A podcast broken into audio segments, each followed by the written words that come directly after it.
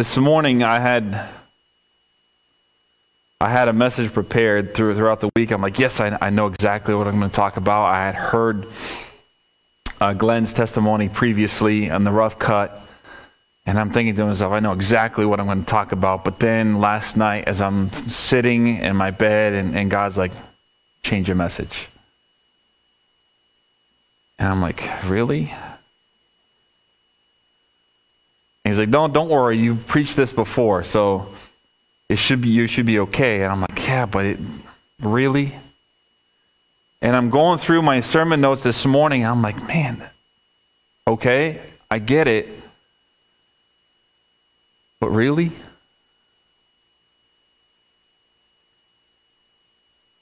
Because it doesn't really fall into the theme of Christmas in a way. It really doesn't. It actually has more to do with Easter than anything.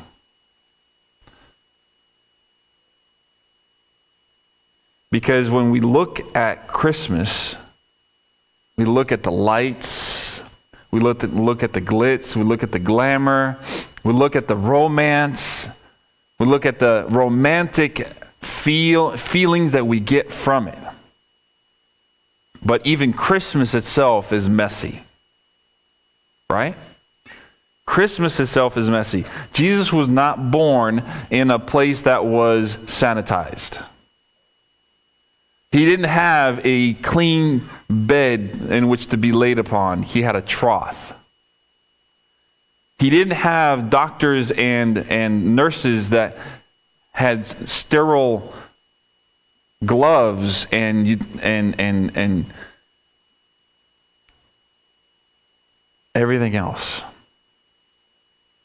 He was born in the barn, in the middle of animals that defecated everywhere.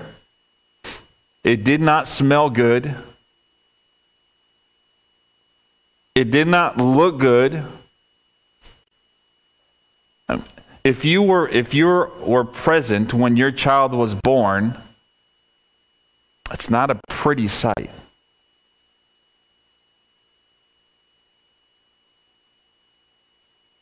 And Jesus was born in that environment. So let me allow me to take you off a little bit, bring you back down to earth, away from the glitz and the glamour. And let's look at something that really points us to the reality of who Jesus is. Thus entitled the message for this morning, Love Paradox. My daughter asked me, Daddy, what does paradox mean? Paradox is simple it's something that doesn't make sense, it contradicts itself. But how does love contradict itself? Open your Bibles with me, please, to Isaiah chapter 53. For, the, for those of you that are seasoned veterans with scriptures, you will rec- automatically recognize that this, ver- this chapter does not talk about Christmas at all. But it does talk about our Savior. It, it, it does talk about who we worship, right? So let's look at this verse Isaiah chapter 53, verse 2. For he shall grow up before him as a tender plant and as a root out of a dry ground. No form or comeliness, no beauty that we should desire him. I mean, think about it. When we talk about Christmas, right, we think about, oh, that's a beautiful scene Jesus with Mary and Joseph and the lambs all sitting together. I mean, we even have it here in our church in, in the nativity scenes as you walk in the, into the table, right? We custom. We often put ourselves into that place where we love to see what beauty looks like through our own eyes. Yet the scripture said that he would have like a, a root out of a dry ground. I took this photo. It was this weed coming out in the middle of these cobblestones. It had no business being there whatsoever.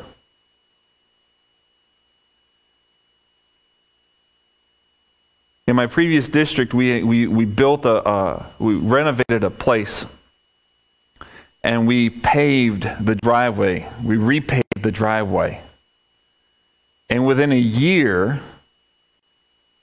I'm walking into that building and I see a blade of grass coming up through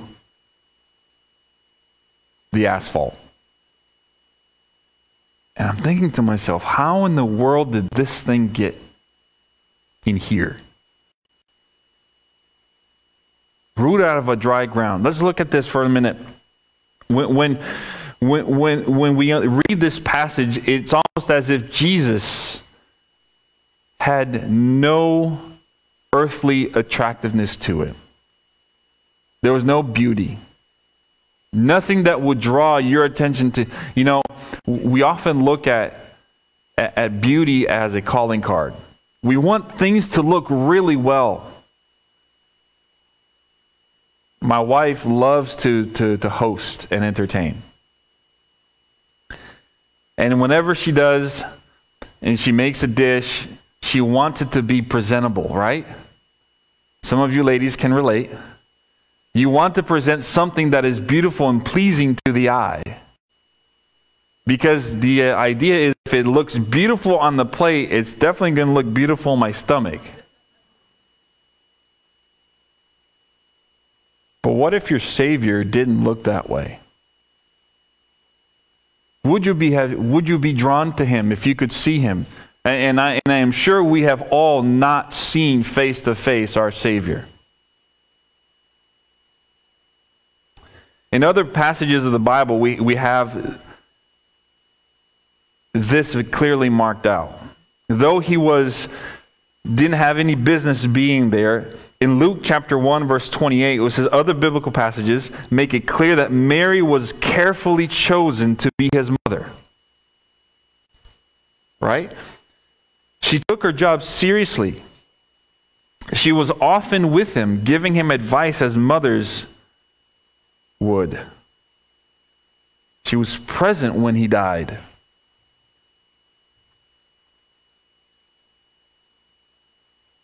Joseph, her husband, claimed Jesus as his own. He was loved by his family, which appears to have included at least four other brothers. This picture is when you look at it, when you and most of you who have who own homes, when you see a weed coming up in the middle of your walkway, you know it doesn't belong there.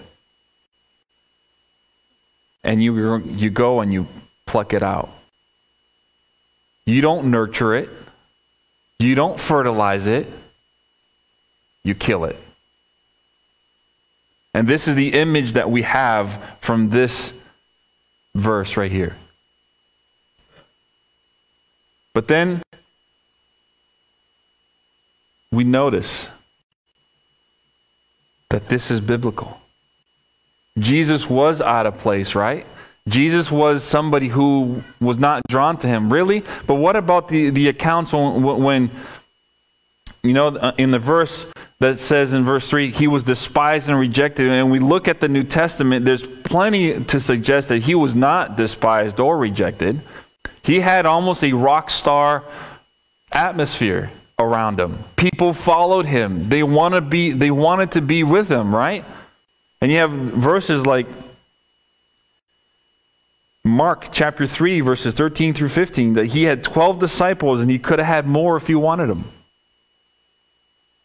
He was followed around constantly by the masses of people who hung on his every word and then sometimes even had to sneak off to get some alone time with him. A woman poured a super expensive bottle of perfume and dried his feet with her hair. And then, and then you can't forget the triumphal entry, right? Jesus marched into Jerusalem with the shouts of Hosanna! Hosanna!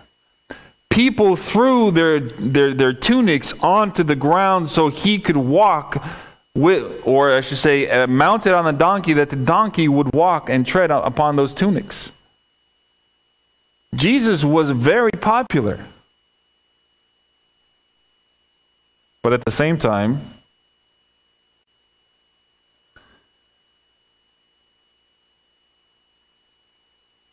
he was rejected. He was killed as a criminal at the ripe old age of 33. But what's interesting is when we read this verse, 53 verse 4, he was despised and rejected, a man of sorrows, acquainted with the deepest grief. We turned our backs on him and looked the other way. He was despised, and we did not care.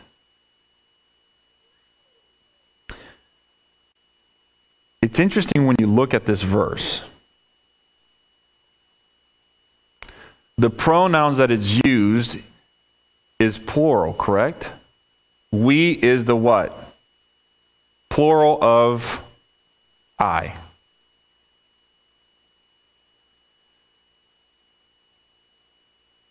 But sometimes when we look at this verse, we read this and we take this blame from ourselves because it makes it easier. We did this, it shifts the responsibility collectively, and it does not put us into the place that we ought to be.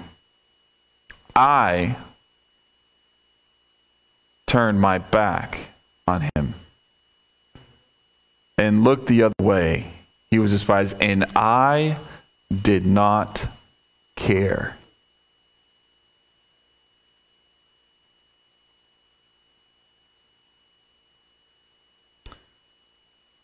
You know, but you could say, well, Pastor, we all have our guilt to share. We all have culpability in this aspect. We all have the things that we've done. So we use the we and us. It does accomplish something important here.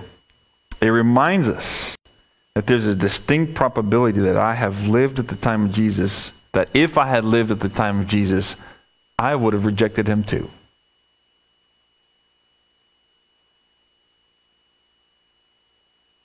We look for the beautiful. We look for the beauty in everything. We look to see what is wholesome and sacred. But the reality is, we have the luxury of looking backwards, not what's before us. We have the luxury of hindsight, is that the proverbial adage says is 2020, right? If I were, if I lived in the Great War, I would not have been one with the Nazis. If I had lived during the Middle Ages, I would not burn those Christians at the stake. If I lived at Jesus' time, I would not be one of those who would yell out, Crucify him, crucify him, give us Barabbas, give us Barabbas. But we look backwards and we don't look at, at ourselves in the mirror. We have a, we have a, a sense of not owning up to our responsibilities.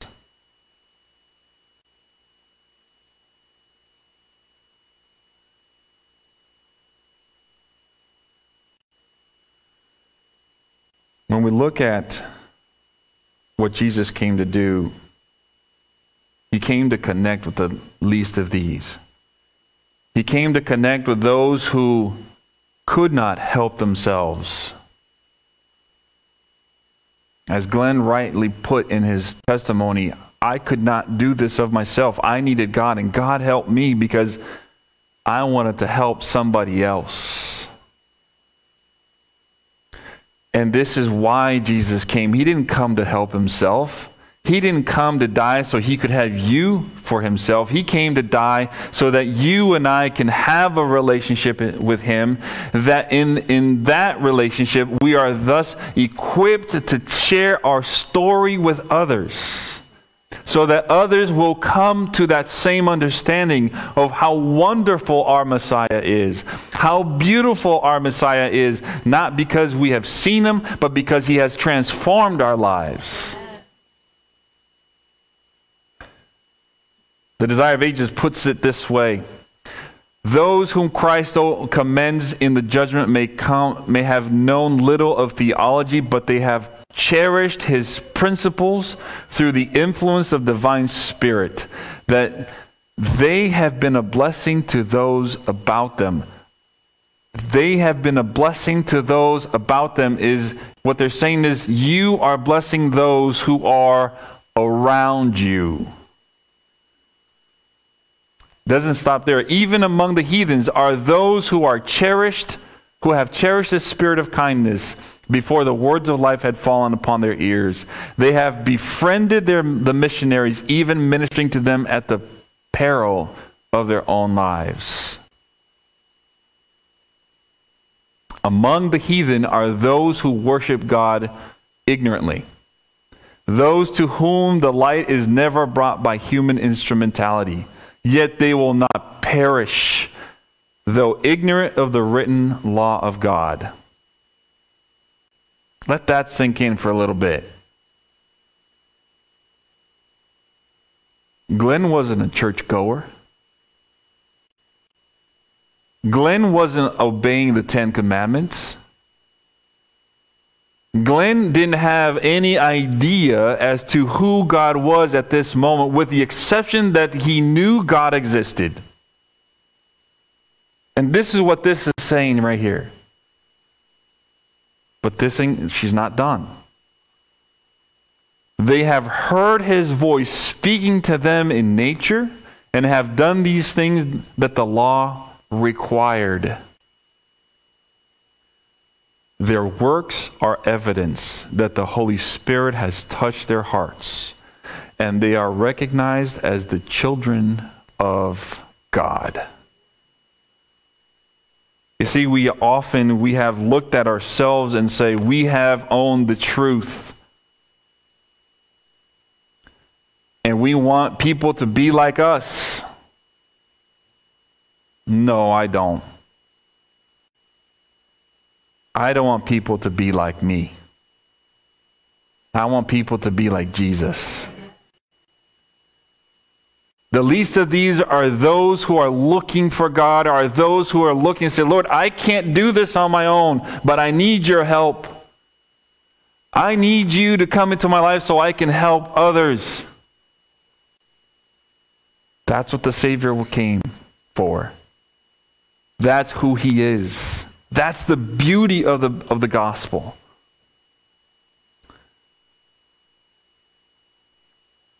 chapter 53 is not about Christmas. Because he goes on and says, Surely he has borne our griefs and carried our sorrows. Man, I remember when I had this lesson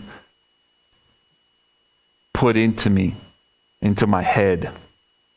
It says, Upon him was the chastisement that brought us peace, and with him his wounds, through his wounds we are healed. All we like sheep have gone astray. We have turned every one to his own way. And the Lord has laid on him the iniquity of us all. You know what, what, what that means to be laid on him the iniquity of us all? When I was a child, I loved playing Nintendo. This particular console. Now I'm aging myself here.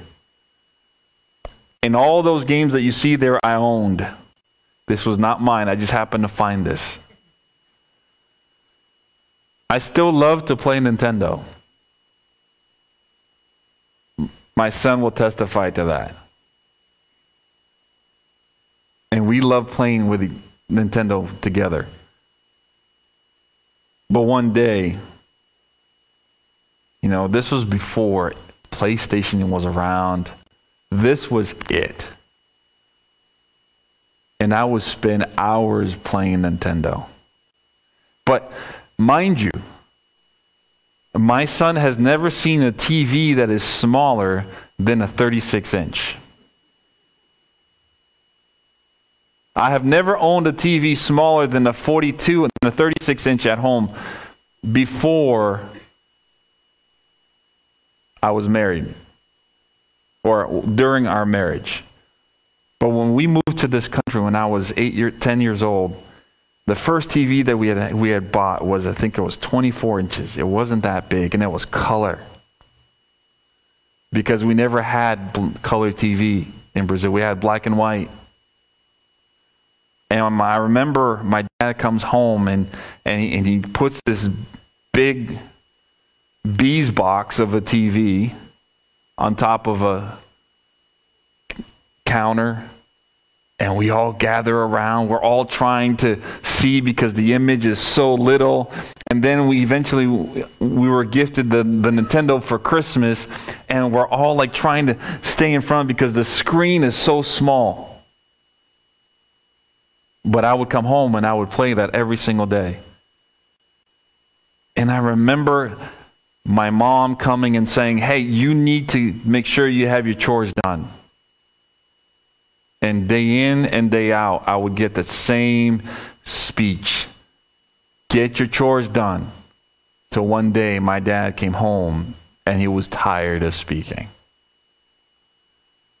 My dad came home and he saw me playing, and it just so happened that that week my responsibility was to clean the kitchen. And yes, at the ripe old age of 10, I was washing dishes. Okay? There was no, I was the dishwasher and the dryer. Okay? So, kids, learn how to wash dishes. And not just for the sake of helping your mother, but when eventually you get married, your wife will thank you. Okay? I also had the responsibility to clean the bathrooms at that age.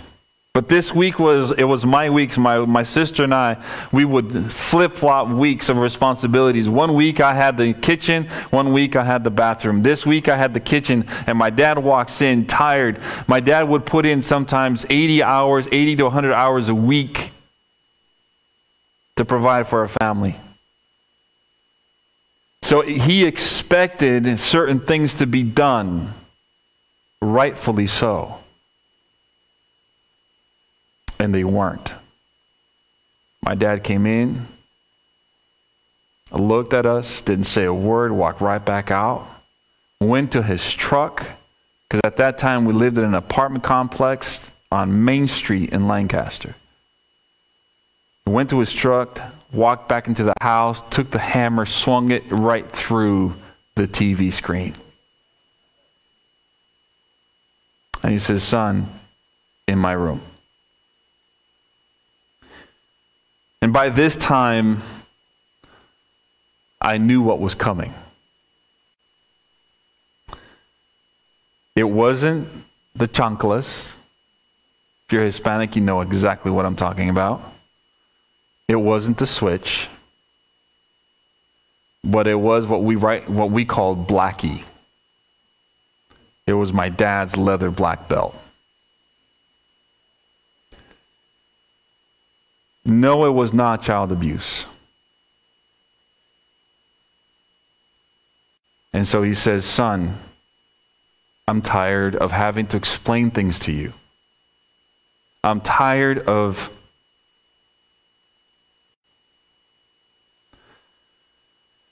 trying to show you that your actions have consequences. Somebody has to pay. So tonight, you have a choice. Either you get it or I do. He took his belt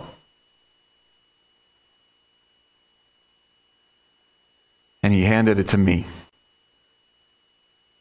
and says, Son, I'm going to take your place. I said, No, you can't. Somebody has to.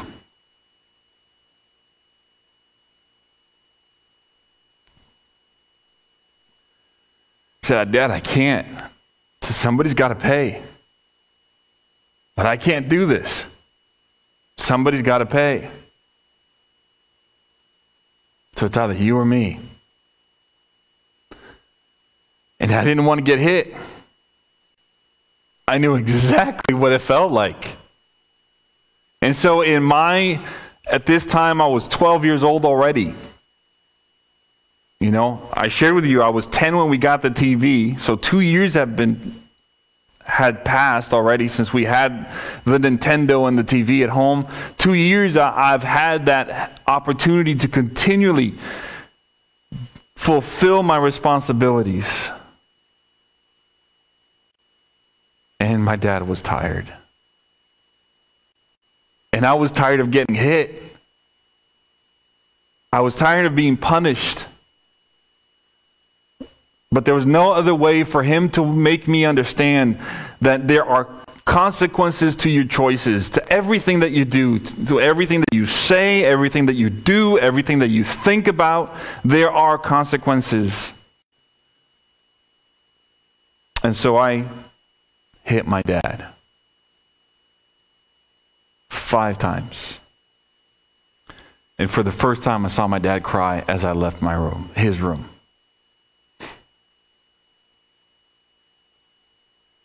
I wish I could say that was the last time I was punished. I wish I could. But when we read this verse, that through his stripes we are healed, that is exactly what it is, is that we have the, been the ones who put him on the cross.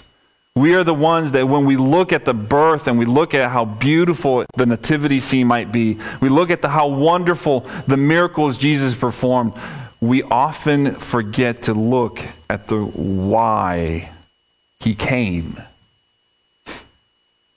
He didn't come to call attention to himself. He didn't come to, to have us say how wonderful and beautiful he is. We sing those verses because of what he has done for me as an individual. Not because everything that he did desire, deserves to be framed, photographed, whatever it is that you do to highlight. We've all gone astray. We've all, we all have. I have that responsibility of putting the, the Son on the cross. But you know, here's something else that we need to remember that our Savior, not only before he was hung, he sweated blood drops. He sweat of anguish.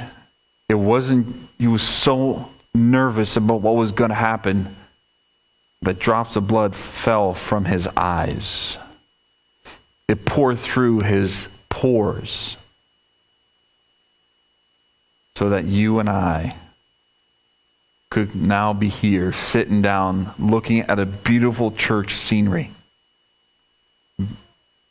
being grateful for his sacrifice, being grateful for his coming.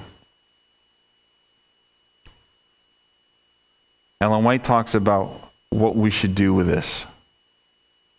And again, I'm sorry the words were are difficult to read, but here's what they say. It would be well for us to spend a thoughtful hour each day in contemplation of the life of Christ. We should take it and make it point by point and, and let the imagination grasp the scenes, especially the closing ones. As we thus dwell upon his great sacrifice for us, our confidence in him will be more constant. Our love will be quickened, and we shall be more deeply imbued with his spirit.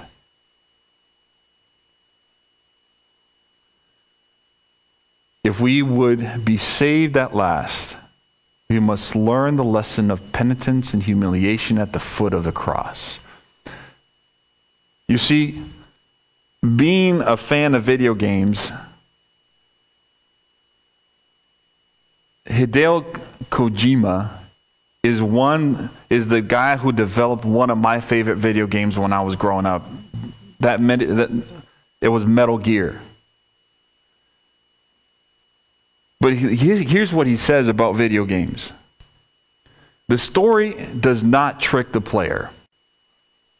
It is the player that tricks himself. The story is going to be the same.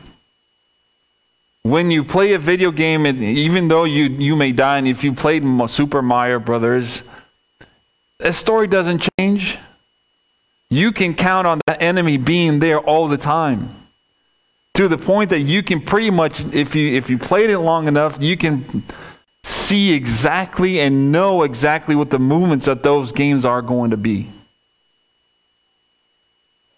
And it's the same thing for us. We know the, how the story ends. We know who wins. But we're the one who trick ourselves.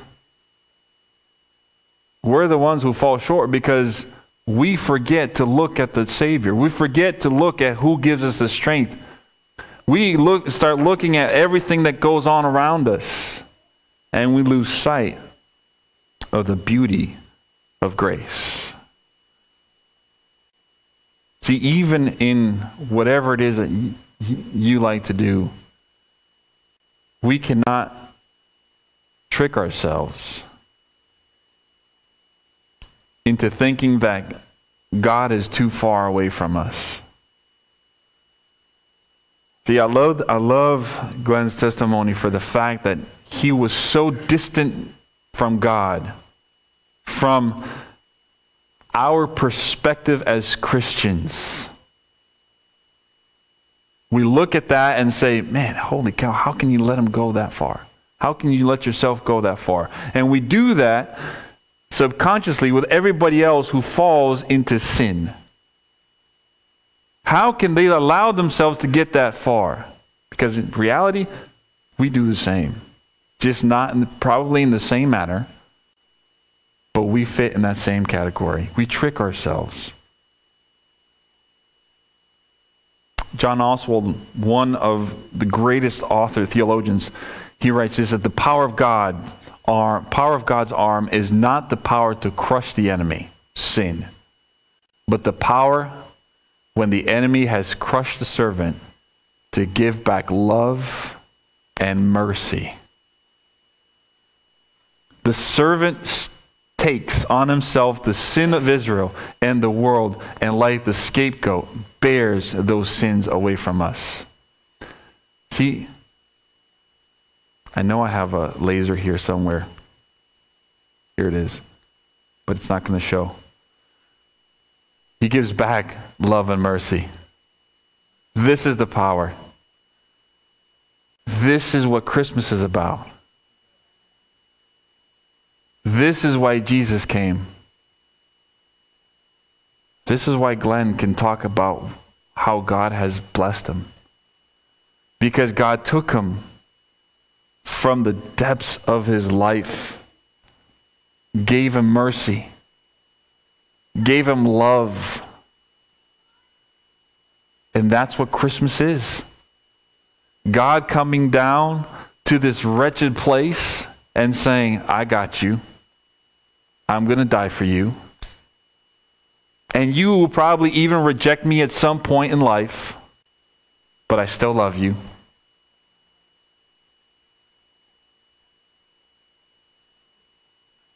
That's why we can't separate just the birth from the life of Christ. Because if he came to, to live, the purpose was for him to die. And I pray as we go through this holiday season, as we go through this time of celebrating the gift of God to this world, May we not forget that that gift came at a cost. See, it doesn't matter where you find yourself today. It does not matter what you have done. It doesn't matter how you view yourself this morning. Christmas reminds us that there is an opportunity for us to accept Christ every year because he came to this world to save me, you. And so we celebrate Christmas not because of the gifts, not because of the family gatherings. That's great. And that's all good.